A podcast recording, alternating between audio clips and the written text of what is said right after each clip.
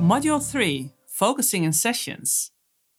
I know you want to stay engaged and focused to learn as much as you can from every talk or conversation, but that's easier said than done.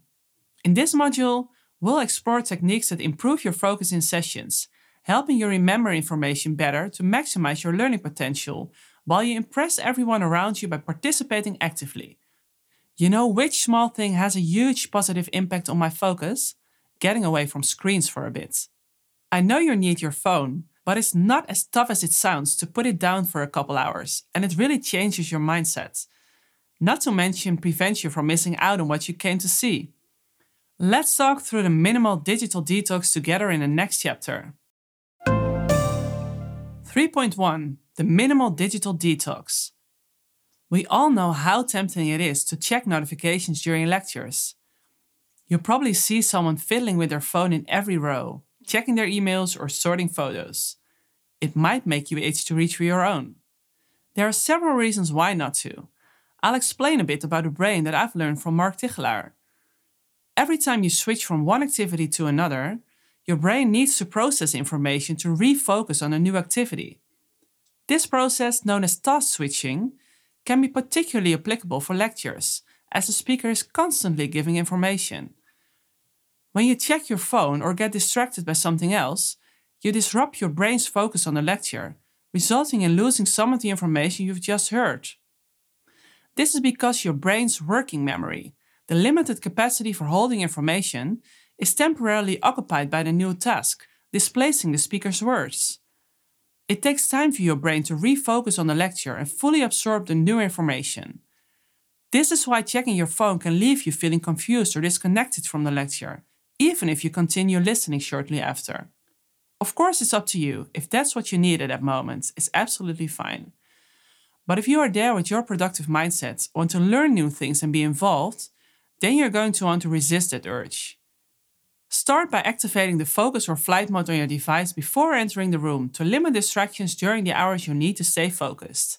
And then try to place it somewhere it's not easy to grab during the session, somewhere safe, of course, like at the bottom of a bag you might be carrying. Having it at your fingertips can be too much of a temptation. But even if you tuck your phone away, keeping your eyes open is another matter altogether. Especially when the seat is comfy and the hall at a cozy temperature, if you need some tips on how to avoid the embarrassment and missed opportunity of nodding off, the next chapter has you covered. 3.2 Two tricks to avoid falling asleep. Long sessions can make you tired.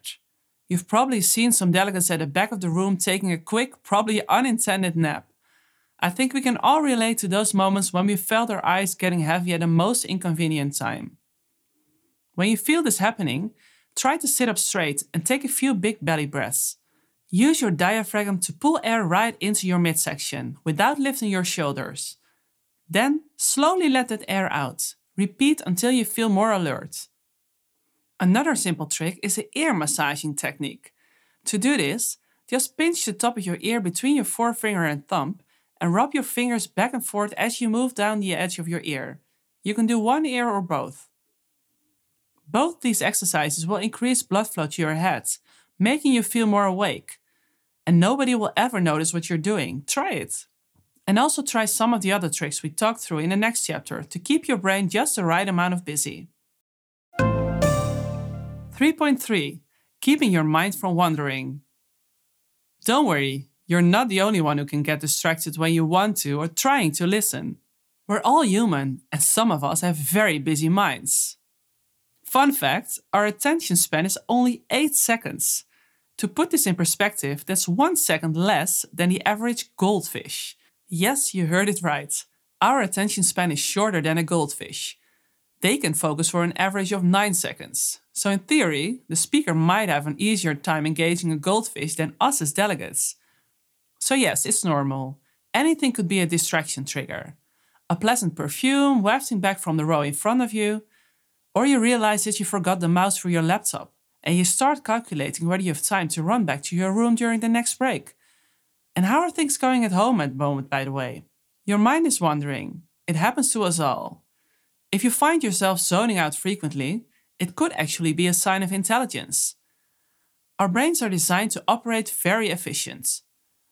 When a lecture feels slow or not interesting, our brains start searching for external triggers to keep it stimulated.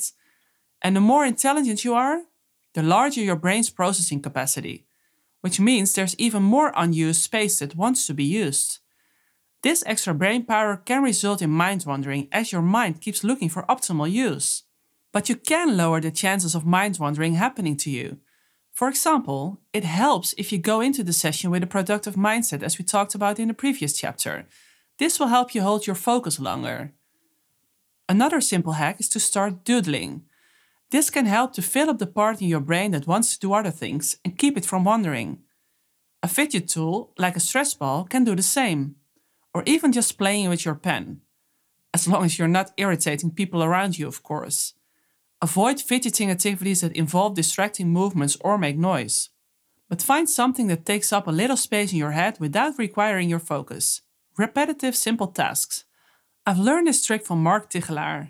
I can really recommend his book Focus. Check out the show notes to see which one. And with your focus freed up to concentrate on what you actually want to be concentrating on, you're ready to really take in each talk with some active listening. The kind of listening that makes what you're hearing stick. We'll walk through some tips on how to do that in the next chapter. 3.4 How to listen actively. You're sitting in the audience in a lecture about a topic you're really interested in, keeping yourself focused with a little light doodling like we discussed in the last chapter, and your ears are fully tuned into the talk. But if you truly want to learn, just hearing what's being said isn't enough. You need to actively listen. Active listening is another great way to focus, and an especially great way to remember. Actively engaging your mind helps you fully process the information being presented to you, so that you understand it better and so that it lingers longer in your head. So, how do you do it? First, make eye contact with a speaker even if it's a large auditorium and they can't actually see you. As long as you are focusing on their face, you are engaging. Really pay attention to what a speaker is saying.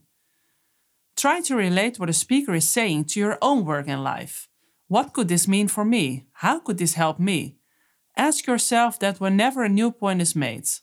It also helps to summarize what you've heard afterward, as if you're teaching it to someone else or write it down using the Cornell method for taking notes that we talked about in the previous module. If you have a visual brain, use that here as well. Visualize the things the speaker is talking about to add a mental picture to what they're saying. In memory competitions, yeah, they exist, the pros create what they call a memory palace, where they imagine objects that represent everything they want to remember, statues of key people perhaps. Then they place all the objects representing ideas they want to remember together in the same room in their mind palace. If you can link visual images with your notes, you're even more likely to remember key points when you go back to this topic later. All in all, active listening isn't hard work if you're interested, but staying alert and focused gets a lot easier when you take the time to clear your head between sessions as well. In the next chapter, I'll walk you through an exercise to help you touch base with your senses to give your mind and body a quick refresh. 3.5 How to quickly refresh between sessions. Back to back lectures, engaging in conversations with a constant string of new people, it's an exciting opportunity, but the brain can get a bit tired after doing all that work. You might need a quick mental self pick me up to make sure you're ready for more conversations and active listening when you need to be. If you're going from one session to the next and you notice you're getting a bit tired, here's an easy refresher. It's called the five senses check in. Sneak in a quiet moment during the day, even if it's just getting to the next meeting room a few minutes early to have a short time to yourself. Wherever you are, take a few seconds to be aware of what's going on around you and do the following exercise in your head. Notice five things you can see, four things you can touch, three things you can hear, two things you can smell, and one thing you can taste. This is a type of a mindfulness exercise. It really is that easy. And it just gives your brain a chance to calm down, clear out distracting stress hormones, and leave you feeling calm and present, focused, ready to take on the world. You can come back and listen to this chapter whenever you want to get into the headspace again. You might want to sneak in a breathing exercise as well to really make the most of this quiet moment. I'll walk you through one in the next chapter. 3.6 An energy and focus boosting breathing trick. In the middle of all the networking and talks, finding moments of calm can be very helpful.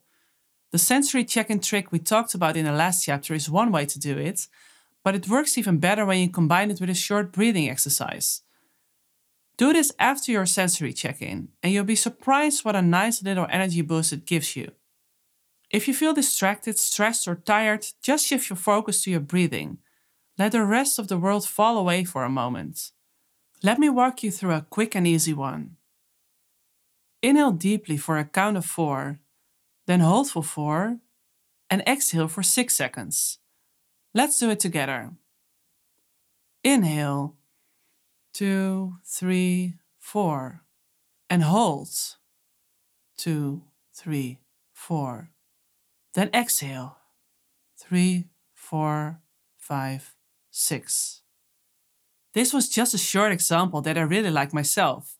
Find your own way of implementing it. It always makes me feel instantly calmer and more focused. But you want to know what the other key ingredient is to keep your energy and brain power up all day? Food. The next module covers every conference goer's favorite event, lunch, and how to come out of it with a happy body and happy brain for a productive afternoon.